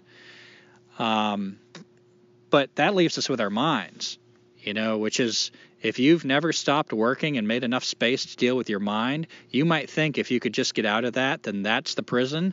That's only one floor of the prison. Um, then you move into another floor of the prison. And uh, dealing with free time, spaciousness, your mind is challenging. And we get into anxiety, we get into depression. And, um, you know, I've been exploring the idea with Teresa that anxiety is all future based. We don't know what the future holds. So anxiety all takes place in the future. What's going to happen next? Depression takes place in the past. Something happened in the past that we're, we haven't digested, that we're holding on to, and it makes us depressed. But the reality is only the present, this moment. And the vast bulk of your life, you know, when you reflect on that, if you really take stock, completely set aside for a moment the future, what you think might happen, or the past, what has happened, things are pretty damn good. The sun's shining, or the clouds came and protected you from the sun. You, you're not starving to death. You're not in dire straits. You know, like these are unusual circumstances. The vast bulk of your life, you're just fine. And um, one of the things I just read in the Osho book that I hadn't really thought, spent a lot of time thinking of, is he says likewise, desire is takes place in the future. We want something, we want something, we work towards it, we fantasize about it. Oh man, how awesome it's going to be. But as soon as we get it, there's an emptiness to it. Mm. Desire, by its nature, is in the future. And I think about the things I desire, and that was interesting to kind of explore that. Like, oh, it's it's not it's not exactly unreal, but it's not what I think it is. And yeah, I know this kind of this is a long podcast. but yeah, those are some reflections I had on what you said. Is there anything else you want to add to that? No, I just yeah, I just thought that was interesting that you were just talking about it at that moment, and I happened to have the page open.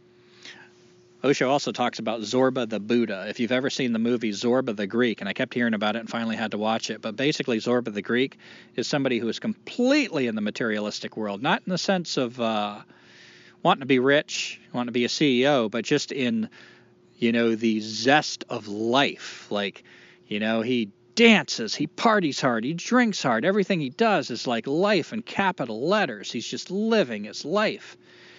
And the Buddha is a more somber energy, somebody who has renounced things. You know, the Buddha isn't known for dancing and and you know joyous sex with a lot of women, at least after he got enlightened, and hard drinking, and you know he's in a way kind of the opposite of Zorba. And so Osho says that I believe the goal should be to be Zorba the Buddha, to balance the two. Um, to be mindful, but to celebrate life, not to turn away. It's not about giving anything up, it's about celebrating it but not at the expense of just getting lost in it. To also have that contemplation, that mindfulness, to know what you're doing. Um, and I thought that's a powerful aspect of the renunciant too. You know, not just to to turn away, to be some somber person who's thou shalt not rule your life, but to use this world, this world that is a part of you, that you are. It's not just a part of you, it is the entirety of you. You are of this world. You are this world made manifest. To celebrate that, to relish life, and that that also is a path of renunciation. I just think it's a really good image. Hobo Zen. Hobo Zen. Um, The hobo knows how to be without and how to be with. and how to be within. And how to be with. Hobo Zen. Um, and I feel like the most powerful part of this lesson of Siddhartha Gautama, that fourth sight when he sees the renunciant, I feel like, and of course this is my interpretation. Like I said, everything I just said is a fucking lie. Everything comes out of my mouth is a lie. So remember that. So I'm about to tell you another one. Um, I feel like the main lesson he got from that renunciant is choice, the power of choice. Choice is what topples empires. Choice drives everything. Choice is what, when people decide they don't want to be enslaved and ruled by tyrants anymore, they choose not to. They choose to risk their lives. They choose to stand up. They choose to stop it. Choice is one of the most powerful weapons, powerful tools at our disposal as humans. You might say, and this is debatable, people say that that's something unique to humans. Not that animals don't have choice, but that we have it in abundance. We have it cultivated. We have a unique way of using this power of choice. I can see that. I can see that we, you know, just the way we live, however we got in this situation, um, our use, our our relationship with choice is really unique. It seems to be. So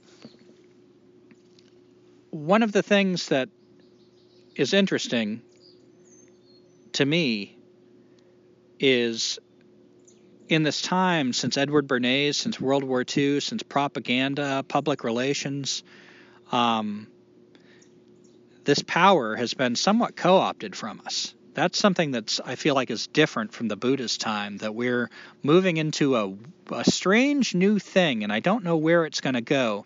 But instead of repressing us, you know, uh, oppressing us, uh, ruling us, where we can choose not to be ruled.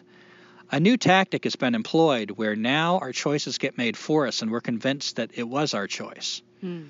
The freedom of choice is not the freedom of choice. Think about the way commercials work. You think you wanted that toothpaste? Or did you just get that thought put in your head Mm-hmm. that you chose that toothpaste? You think you like this politician?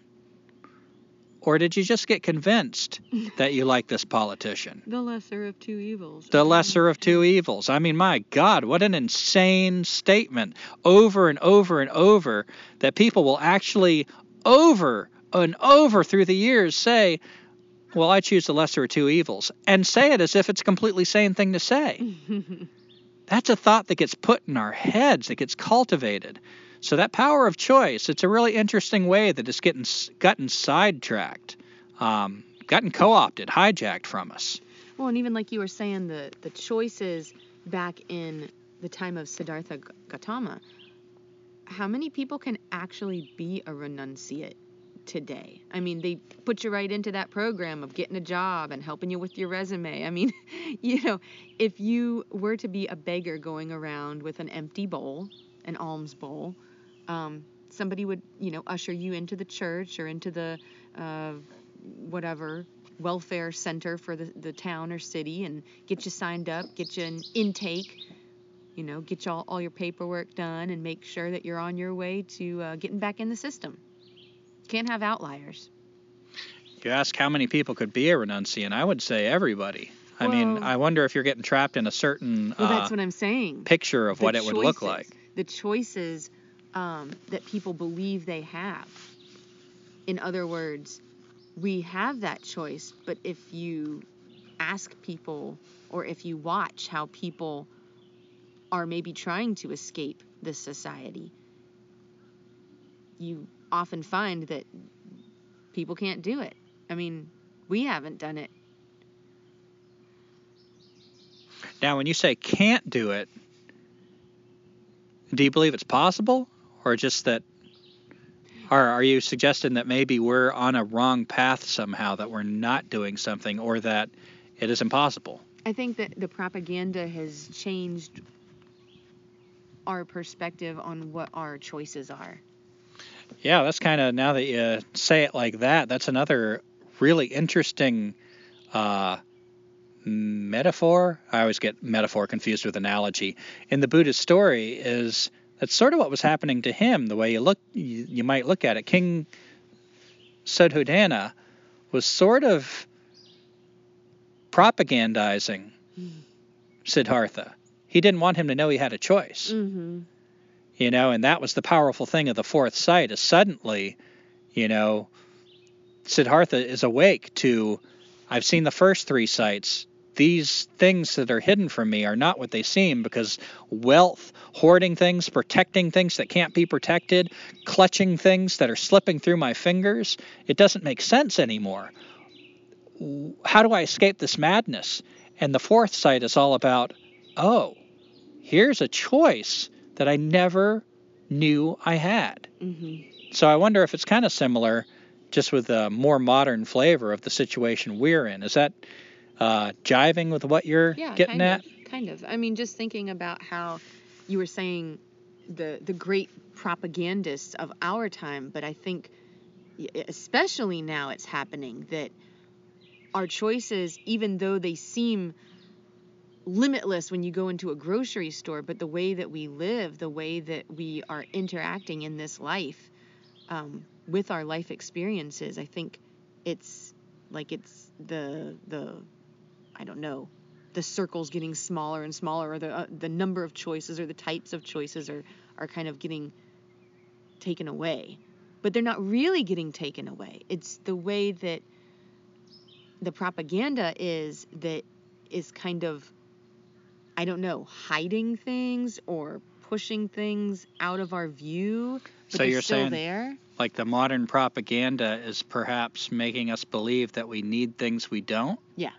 Yeah, I would definitely. Yeah, I I, I find that indisputable. I mean, uh, you know, we're, we're taught we we need all kinds of crap from, you know, the the brand new car to the updated laptop to to running water. yeah. I mean, that's consumerism 101 is marketing is to convince people they need things they never needed before. Um, yeah, definitely. And I was also thinking about the times when we serve as being the sights for other people. Um, you know, we, we always hear that story, and I told that story from Siddhartha's viewpoint. But what about being the sick person? What about being the old person? We don't know anything about these people in the story. And the power of that we all serve as these sights for other people. When you're an old person, you serve as a reminder of an aspect of life that it's easy for young people to avoid and miss, and your death.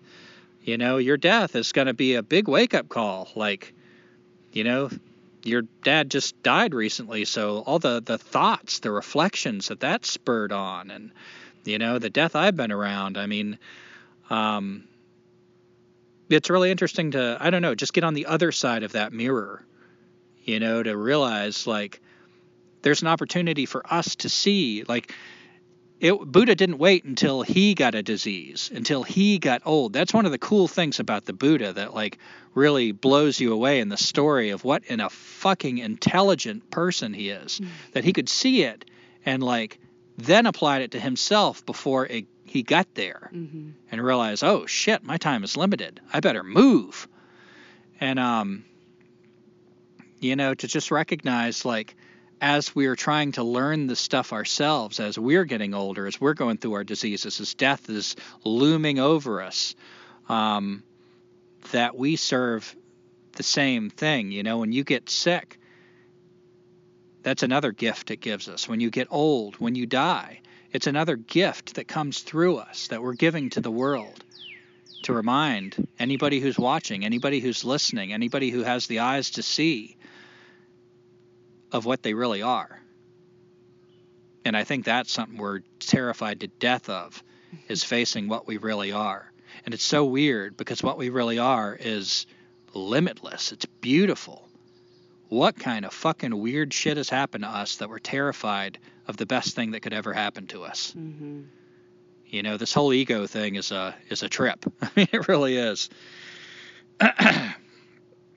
and so now, you know, to finish this part of the Buddha's story, he's seen these four sights. He comes back to the kingdom. He's deeply troubled. And uh, by one telling of the story, there's a big party that night, you know, and, and what's really featured at this party is the women, you know, just women everywhere. And he's not really into it. He's like just reeling from all these realizations, these these piercing insights into life and what he's been taught about life and it's all lies. It's all lies. It doesn't make sense. It's not satisfying. He can't be protected. He can't there's nothing to protect. It's all it's all going in places he doesn't understand and nobody can explain to him what this is. Back then 2500 years ago, nobody could tell him what death was any more than anybody can tell you. Hmm.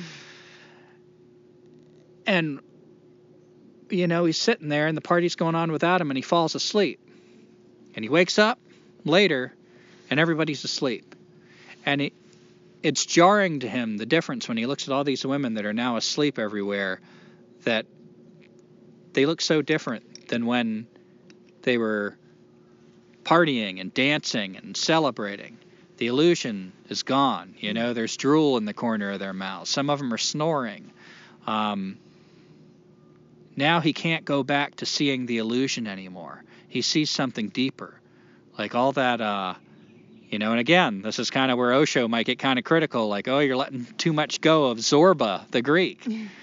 but for Buddha, it's like, I've got this this short life, and I want to put everything I've got into getting free of these things that can't last, that are sand slipping through my fingers. What what lasts? What remains? That's what I need to tap into. That's what I need to understand. That's what I need. And so it said that he goes and um, sees his wife, and he's just had his son. She's just given birth, and uh, you know, it said in the story that he um, doesn't go and touch his wife or his son because he it's so painful for him to leave them that he realizes if he gets too close, he's not going to be able to do it. He's got to turn away and he's already named his son. Uh, you know, a lot of people find this funny, Rahula, which means tether.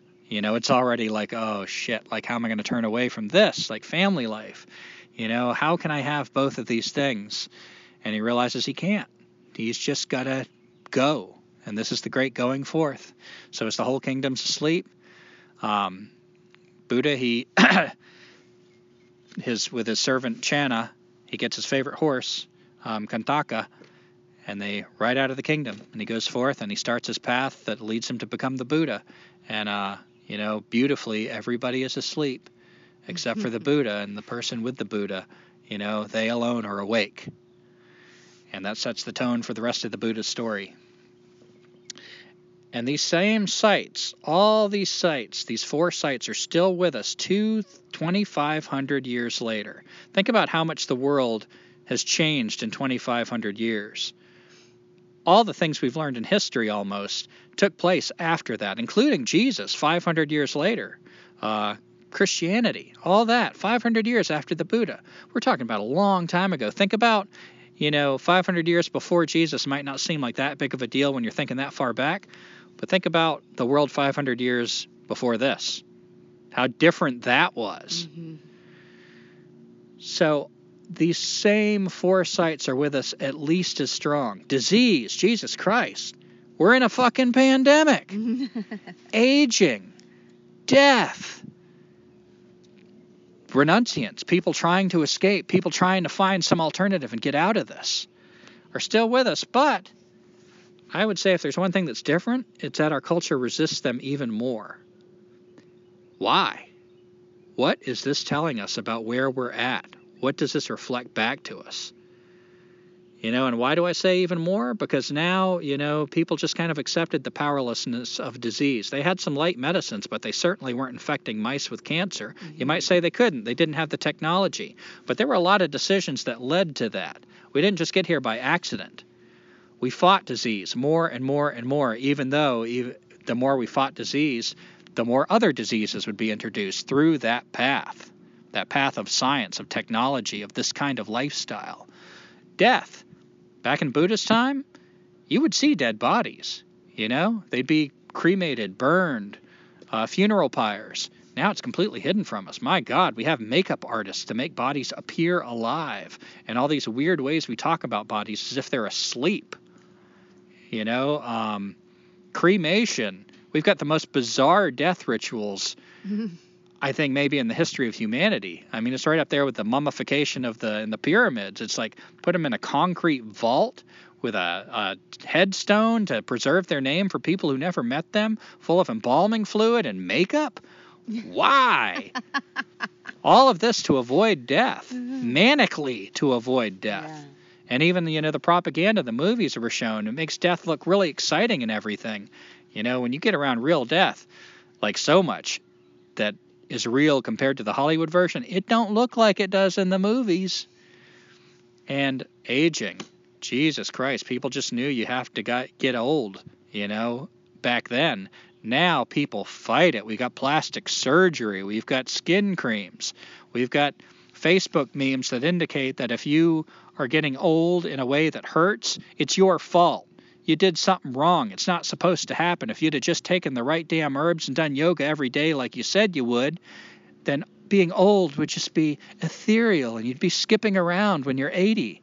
And it sounds stupid, but I mean, I slip into that. Oh, we all do. Yeah. I mean, we're not free of this. We all get infected by this. At best, sometimes we can step aside and look at it critically. But yeah, I mean, so I don't know. This is my like my final thought for this episode. So Teresa, if there's anything else you want to uh, reflect on on this episode, but specifically, I would ask you, what do you think it says about us that these four sights, supposedly things that we don't like, we don't like aging, we don't like death, we don't like disease, and we don't like renunciation. Um, why? What does it say that we're resisting them more? For instance, the renunciation I didn't get into much, but uh, you know, anybody who drops out, we kind of have found a way to sort of ridicule them and channel them, get them addicted to things, make them turn them into bums. Mm. You know, a lot of these people that became bums, there might have been an impulse in them that they just didn't want to go with the flow. That in another culture could have been turned into a spiritual seeker, a Right. renunciant. Yeah. But instead, it got rechanneled into numbing. I just fucking don't want to deal with this shit. Let me escape in another way. Yeah. And we can laugh at them. We can give them money. You know, we can eh, Yeah. shuffle them off. Yeah, I mean, the short answer is I don't know. Um, you talked earlier about how fear can be used to manipulate, and I think a lot of, you know, those aversions to death and and growing old and being sick and and not having things and stuff, those aversions um, are it they have been masterfully uh, packaged to make you fearful of all those things. And if you fear it, then of course you're going to, you know, not like it. You're going to turn away from it. You don't want to look at those things. And like that note that was in my uh, my notebook from so many years ago. Greet those aversions. Look at them. Um, like Don Juan said, you know, turn to your death, your your greatest advisor. So that's really all I've got. Yeah. Yeah, I don't know what it means either. I think, you know, more and more I'm reminded that that is the most honest thing. You know, I told you I was going to tell you a bunch of lies. The most honest thing I can say is I don't know. And that is also, I think, one of the most powerful things. I think Socrates said something to that effect too. Um, you know, the the most the wisest thing a person can say is I don't know. so, yeah, hopefully through all these lies, through all this uh, you know, the sucking of your life force for almost two hours, you know, that we have uh, spurred some thoughts, you know, some reflections, and uh, I don't know, shocked or entertained, Mm-hmm. you know. So here is our listener write in, and how would you say this name? Hmm. I would probably say it in a wrong way. Well, I always say it in the wrong way. Ciar- Ciaran? Uh, All right, I'm going to say it in the way I thought because I think I might be right on more closer to right. Chiron, Chiron, maybe. but Chiron is from Dublin, Ireland. Oh, now when you say it in the Irish accent. Chiron. Yeah, sure. All right. And Chiron from Dublin, Ireland writes, Thanks, Gumby, Gumby Teresa, for speaking freely. Unin- oh, I cannot do an Irish accent. Teresa, will you do no, this? No, I can't, but just read it. Oh, damn it. Thanks, Gumby Teresa, for speaking freely, uninhibitedly, and inspirationally. And finally, love this Hobo Zen podcast. Zen, so potent and direct pointing. Blessings. And that was in uh, response to our Hobo Zen episode. And again, this is a follow up Hobo Zen and the four passing sights. So, thank you, Chiron. I'm glad you enjoyed uh, that episode. And um, yeah, um, you know, when I get tired of hearing myself, and you know, I get tired of hearing myself a lot. Um, that's kind of what I go back to is these reflections, these like uh, more Buddhist style reflections, because you know, I just get uh, kind of fed up with how impotent all these other thoughts are. They just upset us, but they don't seem to lead us anywhere. in circles. Yeah, in circles. You know, we just keep getting mad, but nothing gets fixed. I mean, if we were getting mad and things were getting fixed, I might be a little more uh, supportive of it. But it seems like a lot of people are just getting really fucking pissed off, and uh, it's not leading them to freedom. So that that that gets me questioning. What's the point? What is the point?